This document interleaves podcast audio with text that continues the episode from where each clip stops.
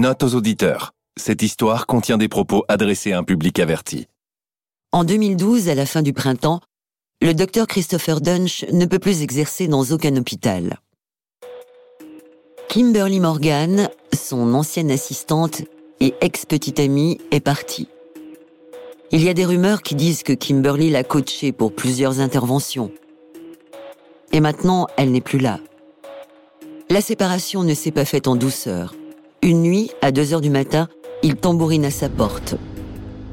Vu qu'il ne peut plus opérer nulle part, ses collaborateurs n'ont plus grand-chose à faire. Ils jouent à des jeux, lisent des magazines, passent le temps sur leur téléphone, et ils remarquent que leur patron a changé.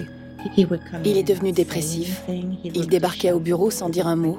Il arrivait décoiffé, pas lavé. C'est Bidji Ellison, la responsable administrative. Il ne disait rien de la journée et il repartait, et ce pendant des semaines.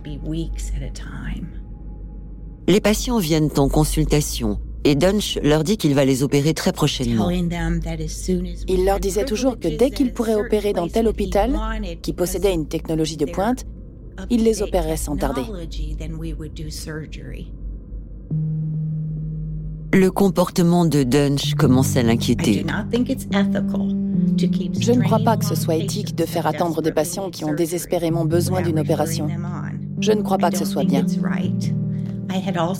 J'ai entendu le docteur Dunch dire à un patient qu'il allait investir des milliards pour ouvrir une clinique de pointe en neurochirurgie. Quand j'ai entendu ça, je me suis dit que c'était un gros mensonge. Tout ceci se passe après le passage de Dunch au centre Baylor Plano. Depuis décembre, tous les patients qu'il a opérés ont eu des complications. Douleurs, paralysie. Certains sont même morts. Ensuite, il travaille au Dallas Medical Center, où deux opérations sur les trois qu'il a réalisées se sont très mal terminées. Après l'intervention sur Floella Brown, B.J. Ellison en vient à la même conclusion que Kimberly Morgan. Jerry Summers, Kelly Martin, Floella Brown, Mary Efford, ce ne sont pas des hasards tragiques. Elle démissionne. Et avant de partir, Ellison appelle un maximum de patients et d'hôpitaux où il a envoyé sa candidature pour les prévenir. Ne le laissez pas vous opérer. Ne le laissez pas opérer. Pourquoi vous avez fait ça? Je ne veux plus qu'il puisse opérer à nouveau. Vous avez peur de quoi? Que quelqu'un meure, ne puisse plus marcher ou soit paralysé. Qu'avez-vous pensé quand vous avez appris qu'il avait continué à opérer après avoir quitté le Dallas Medical Center? Je me suis dit, mais merde. Comment pouvez-vous le laisser opérer? Pardon d'être vulgaire, mais c'est ce que j'ai pensé. Mais qu'est-ce qui vous prend?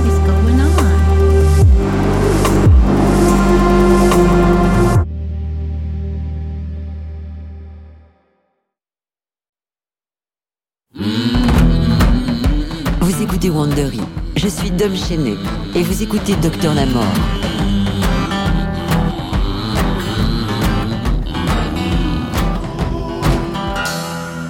Vous écoutez l'épisode 4 intitulé La lâcheté. Si le centre Baylor Plano avait licencié Dunch dès les premiers signes de difficulté, l'histoire aurait pu s'arrêter là. Par conséquent, après l'opération de Jerry Summers, rien ne serait arrivé à Mary Efford ou Shirley Mock. Floella Brown et Kelly Martin seraient toujours en vie. Si seulement ils l'avaient licencié. En réalité, le Dr Dunch a pratiqué 29 autres opérations après Jerry Summers.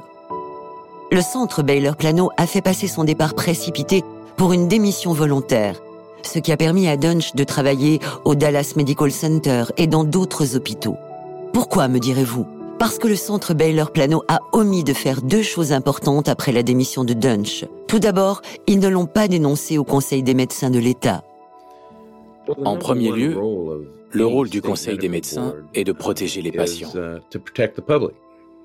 C'est la première chose. C'est leur responsabilité principale. C'est le docteur Anderson. Le centre Baylor aurait pu prévenir le conseil qu'ils avaient mené une enquête et découvert qu'un de leurs chirurgiens avait complètement raté deux opérations d'affilée. Le Conseil des médecins est constitué de médecins nommés par le gouvernement. N'importe qui peut dénoncer un praticien au Conseil. La deuxième chose que le Centre Baylor a omis de faire, c'est de dénoncer Dunch au National Practitioner Data Bank, qui est une base de données permettant de répertorier les pires médecins des États-Unis. Elle a été créée dans les années 80 afin d'améliorer la qualité de la prise en charge médicale. Le but était d'empêcher les mauvais médecins de passer d'hôpital en hôpital, d'état en état, en gardant une trace de leurs erreurs. Cette liste n'est ni accessible au public ni aux autres médecins. La raison est simple. Certains faits reportés sont sans gravité et ne signifient pas pour autant que leur auteur est dangereux. Mais les hôpitaux ont accès à cette liste. Avant d'engager un médecin, ils peuvent la consulter pour voir si leur nouvelle recrue y figure ou non.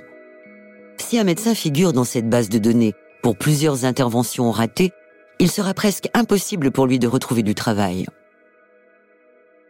Si les dirigeants du centre Baylor avaient immédiatement licencié le Dr Dunch, ils auraient légalement été obligés de le dénoncer à la databank.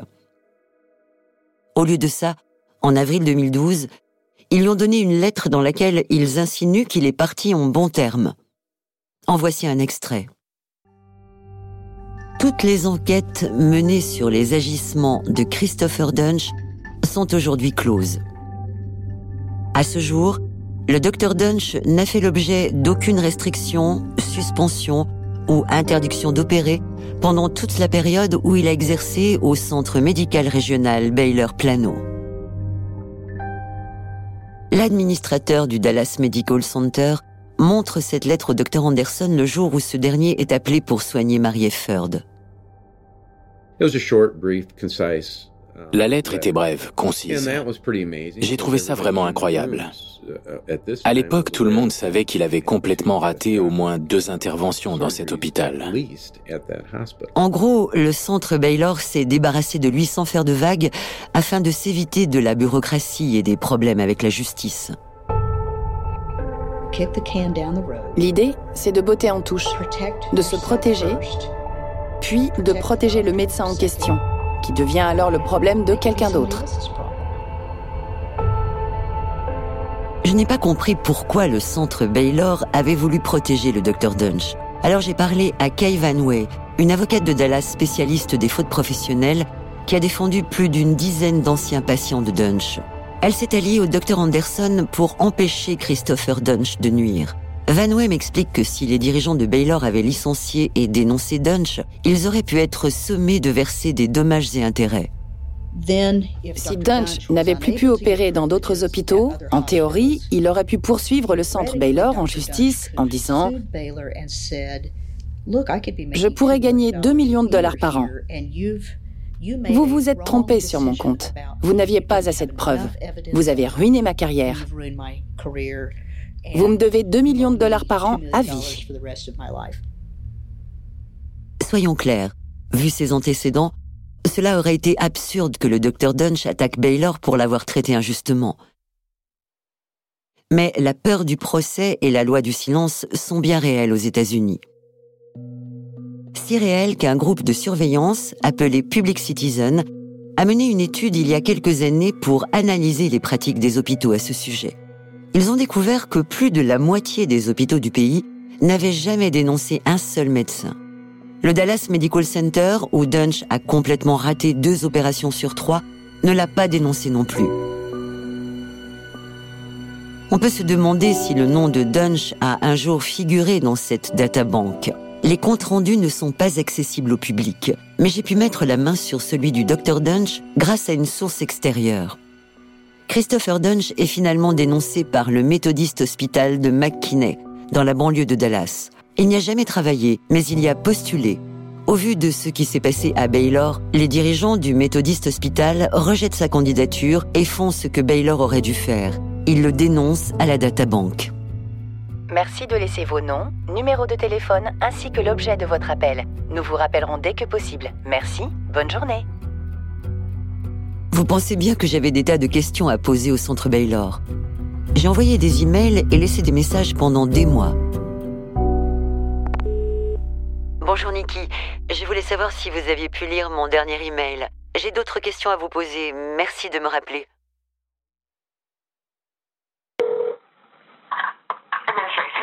Le docteur Anderson a bien parlé aux dirigeants du Baylor. Bonjour chérie, c'est le docteur Robert Anderson. Je souhaiterais parler à la personne en charge de l'hôpital. D'accord. Jerry Garrison est notre présidente. Vous souhaitez lui parler? Jerry Garrison, très bien. Veuillez patienter. Merci. Nous sommes le 30 juillet 2012.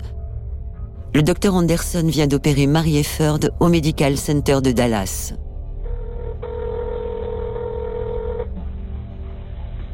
Jerry à l'appareil Bonjour Jerry, ici le docteur Robert Anderson. Jerry Garrison est la présidente du centre Baylor Plano.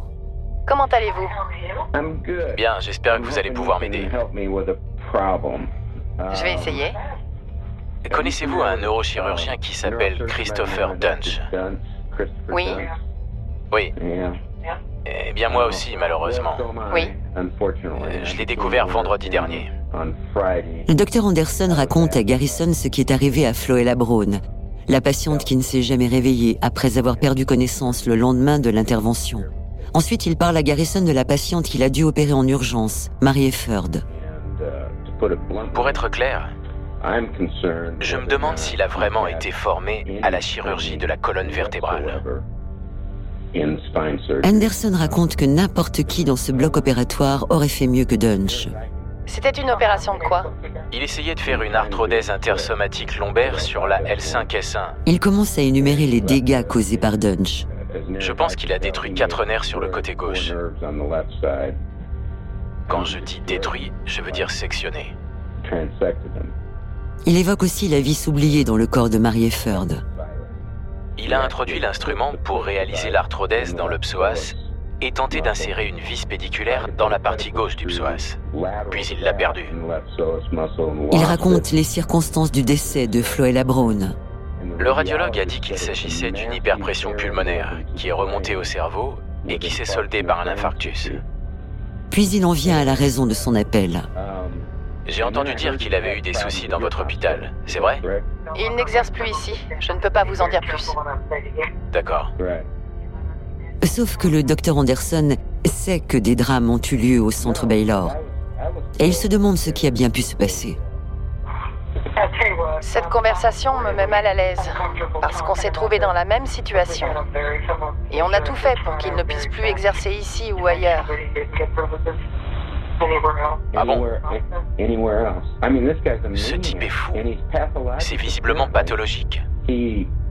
Votre hôpital a couvert les scandales le concernant. C'est faux. Que ce soit bien clair. Mais enfin... C'est tout ce que je peux vous dire. Je veux empêcher ce type d'opérer d'autres patients, coûte que coûte. Je vous rappelle dès que je le pourrai. Ok, merci. Au revoir. Bye. Le docteur Anderson n'a jamais plus eu de nouvelles de Jerry Garrison ou de qui que ce soit au Baylor Plano. Je veux parler à Jerry Garrison moi-même. Je veux lui demander pourquoi ils ont agi de la sorte avec Dunch. Voici ce qu'on m'a répondu. Nos patients sont notre principale préoccupation. Par respect pour eux et leurs familles et la nature délicate d'un certain nombre d'informations, nous devons continuer à limiter nos déclarations. Il n'y a rien de plus important pour nous que de servir notre communauté en lui proposant un service de santé compétent et digne de confiance. Je crois que Baylor et les autres hôpitaux impliqués dans cette affaire ont fait une énorme erreur. Alan Shelkin est médecin. Il siégeait au Conseil des médecins du Texas en 2012. Après avoir reçu un appel d'un confrère chirurgien à propos de Dunch, Shelkin prend l'initiative inhabituelle de signaler Dunch au conseil, ce qui est rare. Il s'agit du tout premier signalement effectué. C'est le début d'un processus très long et très lent. Quand on signale un médecin au conseil des médecins, une enquête est lancée et ça peut prendre des mois. Le conseil est très critiqué pour la longueur de ses enquêtes, mais dans la plupart des cas, ce n'est pas une mauvaise chose. Après tout, il s'agit d'accusations graves qui peuvent détruire la réputation et la carrière d'un médecin. L'enquête doit être menée avec précaution. Encore une fois, si Baylor avait signalé Dunch et partagé les informations qu'il détenait, le conseil aurait pu utiliser les informations déjà rassemblées par l'hôpital. Avec tous ces motifs d'inquiétude, ils auraient pu agir beaucoup plus vite. Et si le centre Baylor avait averti le conseil tout de suite?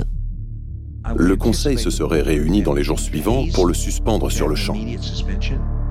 Ça peut se faire avec ou sans avertissement.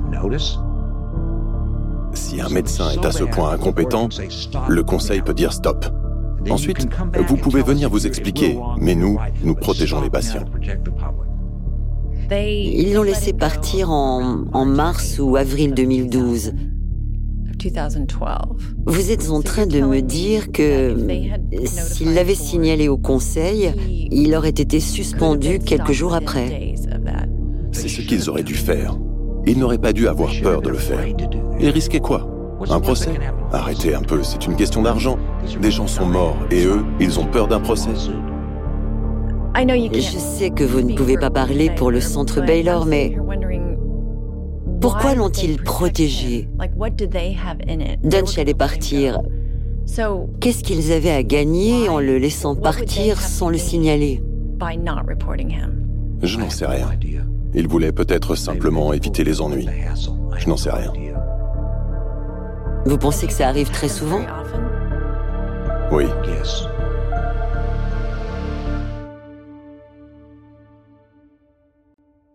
Parce qu'il a manqué de signaler le docteur Dunch au Conseil des médecins du Texas, le centre Baylor a plus tard fait l'objet d'une enquête menée par les autorités de santé de l'État. L'hôpital Baylor a dû payer pour son erreur. Enfin, si on peut dire.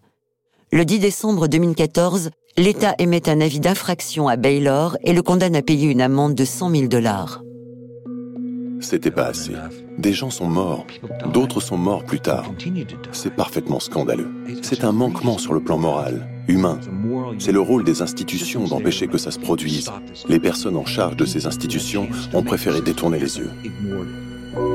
Un an après la condamnation de Baylor, presque jour pour jour, la contravention et l'amende sont annulées. J'ai enquêté pour obtenir les comptes rendus de ce qui s'est passé entre-temps. L'État m'a répondu que c'était confidentiel.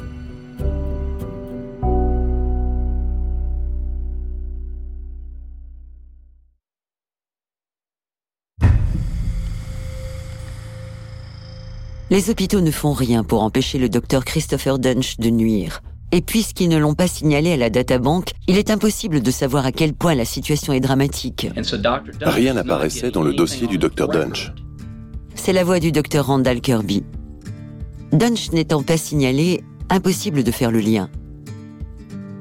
C'est alors que Kirby fait une rencontre fortuite dans le salon des médecins d'un autre hôpital de Dallas en juillet 2012. C'est un spécialiste de la colonne vertébrale. Il parle du docteur Robert Anderson, le médecin qui a commencé à fouiller le passé de Dunch et qui travaillait dans le même hôpital à l'époque. On s'asseyait dans le même salon quand on attendait que des salles se libèrent. C'est un petit salon au Pine Creek Medical Center. J'ai appris que le docteur Anderson avait pratiqué une chirurgie réparatrice sur Madame Efford. Quand je l'ai vu, je lui ai demandé ce qui s'était passé là-bas. Les mauvaises nouvelles vont vite à Dallas. Uh, Il avait été en contact avec d'autres patients qui avaient été blessés par le docteur Dunch. Uh, Il était très au courant de ce qui s'était passé précédemment dans l'autre hôpital. Et il avait entendu parler de mon opération sur Madame Efford. C'est un chirurgien extrêmement prudent et sage. Moi, je suis plus spontané. C'est pas du tout dans sa nature de s'énerver comme ça. Tout oppose ces deux hommes. Kirby est un passionné, alors qu'Anderson est discret et réfléchi. Tous deux décident de contacter le Conseil des médecins du Texas. J'ai dit, il y a eu des problèmes au centre Baylor Plano et il n'a pas été signalé à la databank. Il y a encore eu des problèmes au Dallas Medical Center. Il faut l'empêcher de nuire. Je leur ai dit qu'il n'avait plus rien à faire dans un bloc opératoire et qu'il ne devrait plus faire de consultation avec des patients avant d'avoir subi une évaluation de ses capacités physiques et intellectuelles. Que vous ont-ils répondu? Ils m'ont dit qu'ils me recontacteraient et ont ajouté Merci de nous avoir signalé ce problème. Fin de la discussion. Ils n'ont rien voulu entendre. On avait deux patients décédés, un patient tétraplégique et un autre paraplégique. Et il n'y avait pas assez d'éléments? Pour eux, non. Apparemment, Anderson et Kirby n'ont pas été les seuls à appeler le conseil des médecins. Un certain nombre de praticiens de Dallas ont appelé le conseil des médecins du Texas pour dire qu'il y avait un gros problème avec un neurochirurgien. Avant cette affaire, combien de médecins avez-vous signalé au conseil des médecins? Je n'ai jamais signalé personne. Et vous êtes en activité depuis longtemps? 21 ans.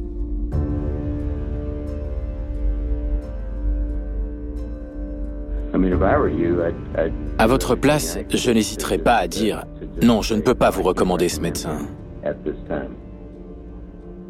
Quelques semaines plus tard, Anderson reçoit un appel de Kevin Foley, un ancien enseignant de Dunch à la fac de médecine de l'Université du Tennessee. C'est à Foley qu'Anderson avait parlé après son intervention sur Mary Efford, parce qu'il pensait que Dunch était un imposteur. Foley a investi de l'argent dans la société de Dunch, Dysgenix. Et alors que Christopher Dunch a postulé dans un nouvel hôpital, Foley est contacté par l'hôpital en question qui lui demande d'attester des compétences de Dunch. J'ai ri nerveusement et j'ai dit Au moins vous savez ce que vous avez à faire. Mais le docteur Foley répond qu'il ne peut pas rapporter ce qu'il a entendu à Dallas. Il me répond, c'est pas si simple.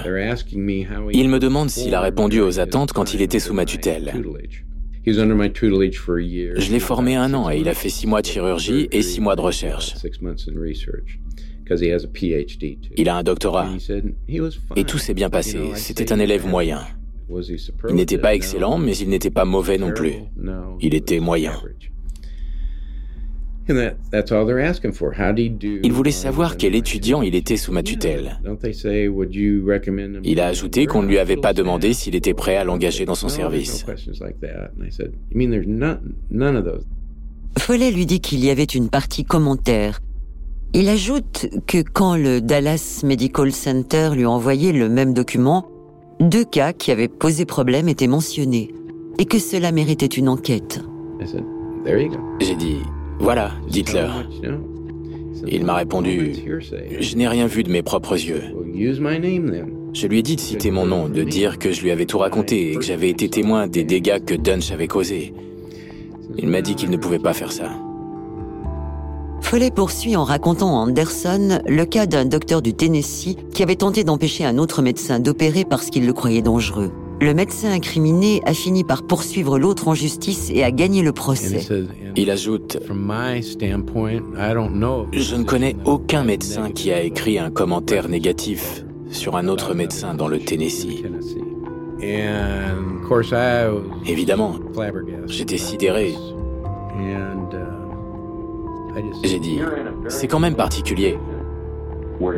À chaque fois que ce type cherche du boulot, vous en êtes informé. Aujourd'hui, c'est encore pire. Vous savez qu'il y a eu deux drames au centre Baylor, qu'il y en a eu deux autres six ou huit semaines plus tard dans un autre hôpital. Je ne comprends pas que ça ne vous incite pas à tirer la sonnette d'alarme. Vous qui pouvez faire quelque chose. Le docteur Follet répond que son champ d'action est limité parce qu'il n'a pas été témoin de l'incompétence de Dunch. Pour lui, les responsables, ce sont les dirigeants des hôpitaux, et c'est à eux de le licencier. Il ajoute Je dois passer la main au tribunal de Dallas. La conversation se poursuit et le docteur Anderson a du mal à se contenir. Il tente de convaincre Follet d'écrire quelque chose sur le document pour mettre Dunch hors d'état de nuire. J'ai dit, faites votre devoir. Moi, je sais ce que je ferais à votre place. Je dirais la vérité. Et je ferai tout mon possible pour que cet individu ne puisse plus consulter ou opérer de patients à l'avenir. Anderson informe le docteur Follet qu'il doit raccrocher. Je dois m'occuper d'une patiente qui vient d'arriver au centre de rééducation. La patiente qui vient d'arriver n'est autre que Marie Efford. Bye bye.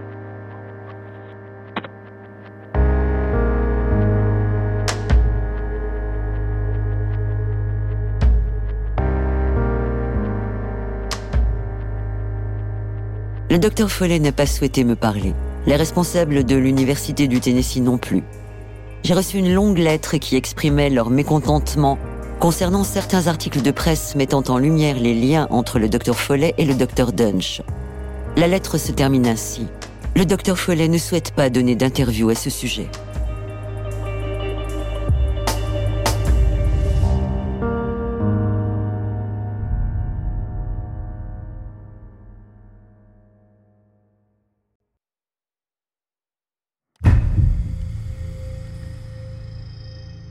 Pendant plusieurs mois, le docteur Anderson et le docteur Kirby n'entendent plus parler de Christopher Dunch.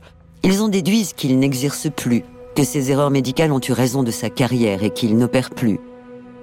Docteur Anderson et moi-même, on s'est toujours demandé où il avait bien pu aller.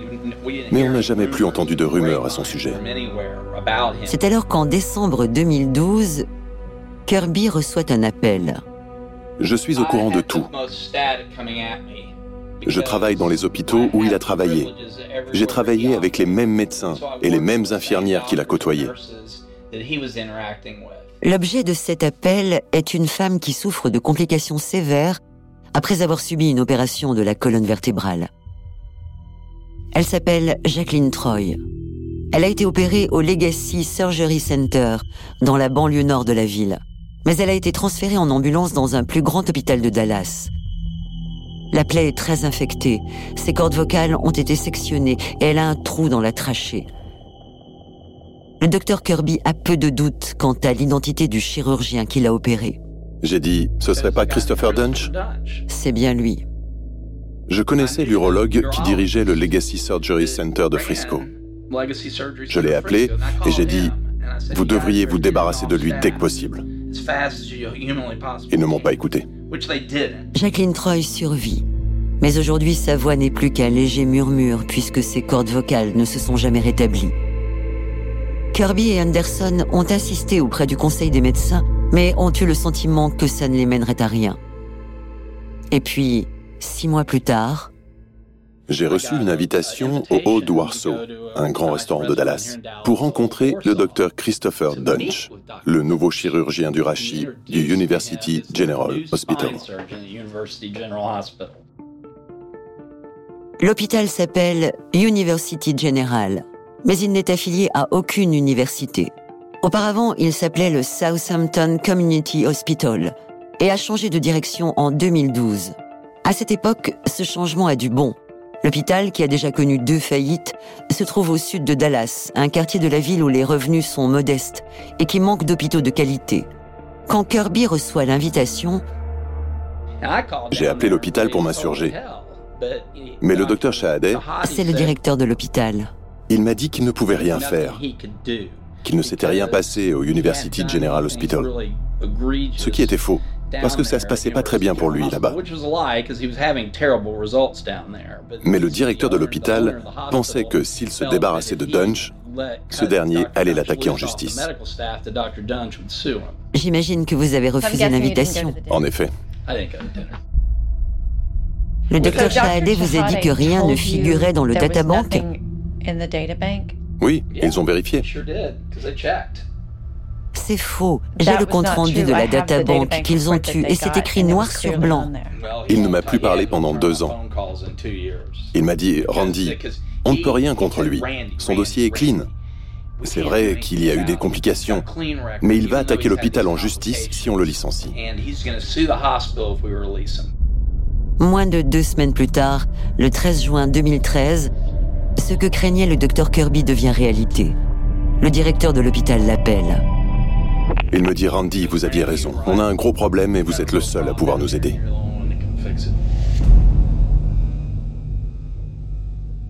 Dix ans auparavant, Jeff Glidewell a eu un accident de moto et s'est brisé le dos. Depuis ce jour, il est handicapé. En 2012, il commence à ressentir un pincement sur un nerf de son cou. Quand un disque fait pression sur un nerf, c'est comme si on se faisait électrocuter. Il doit trouver un neurochirurgien qui accepte sa mutuelle. Après une recherche sur Google, il tombe sur le site de Christopher Dunch. Sur son site, on peut lire qu'il a un master et un doctorat en neurochirurgie. Il n'y a rien qui cloche. Tout ce qu'on peut lire, ce sont des avis positifs et deux pages entières d'éloges. Et puis, il y avait cette vidéo YouTube.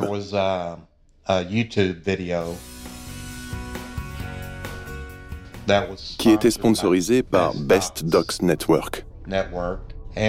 On aurait dit qu'il venait de remporter un prix. Il était interviewé et filmé pour montrer à quel point c'était un bon médecin. C'est un miracle. C'est tout ce que je peux dire. Le docteur Dunch est génial. Je ne savais pas qu'un annonceur était payé pour s'occuper de son site Internet. Le docteur Dunch n'a jamais remporté de prix. Cette vidéo n'est qu'une publicité qui se fait passer pour une vidéo de remise de prix. C'est le meilleur docteur que j'ai rencontré. Si vous avez le même problème que moi, appelez-le. Il vous soignera.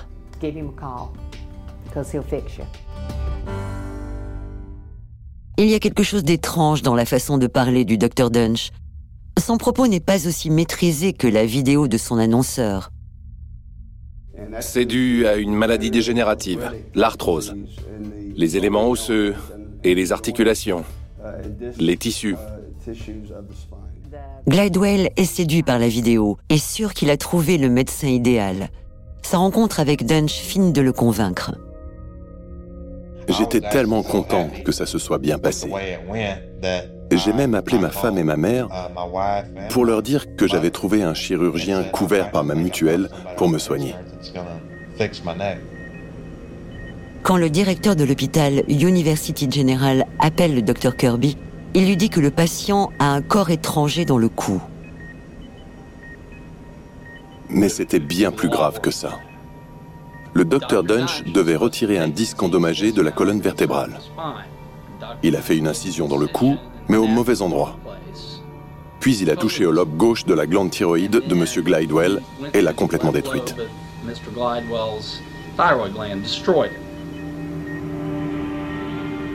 Ensuite, le docteur Dunch a entrepris d'inciser sur le côté de l'œsophage de M. Glidewell, qui est un tuyau qui relie la bouche à l'estomac par lequel passe la nourriture.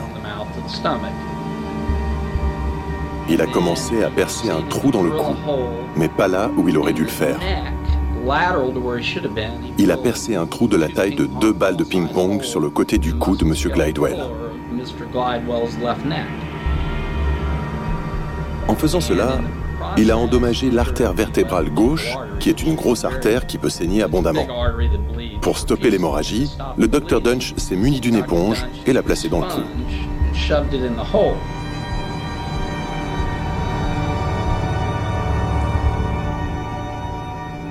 Et le docteur Dunch a recousu Jeff Glidewell en laissant l'éponge à l'intérieur.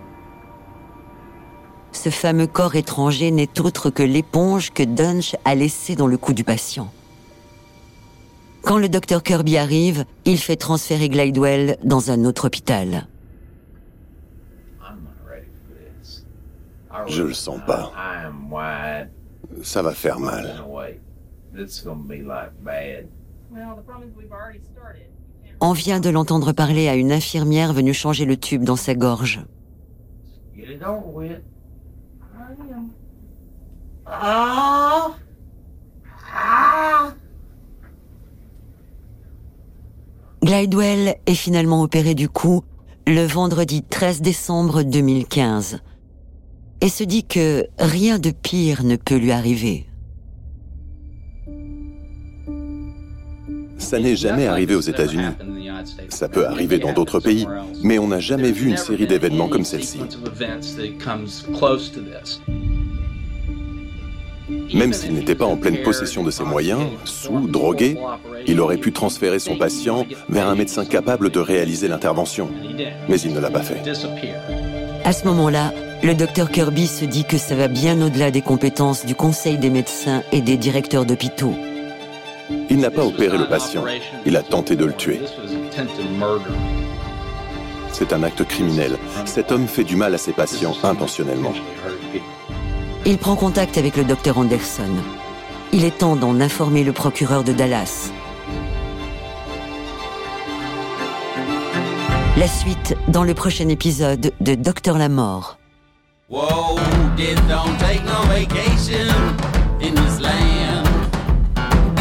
Pour Wandery, vous venez d'écouter le quatrième épisode de Docteur la Mort, une mini-série d'investigation en six volets sur le système de santé qui a échoué à protéger 33 patients à Dallas. Docteur la Mort a été écrit, préparé et présenté en version originale par Laura Bale. La version que vous venez d'écouter a été présentée par Dominique Chenet. Traduction par Noémie Fontanier. Jeff Schmidt à la conception sonore. Jonathan Hirsch est le consultant de ce podcast. Palavi Kotamasu est producteur associé.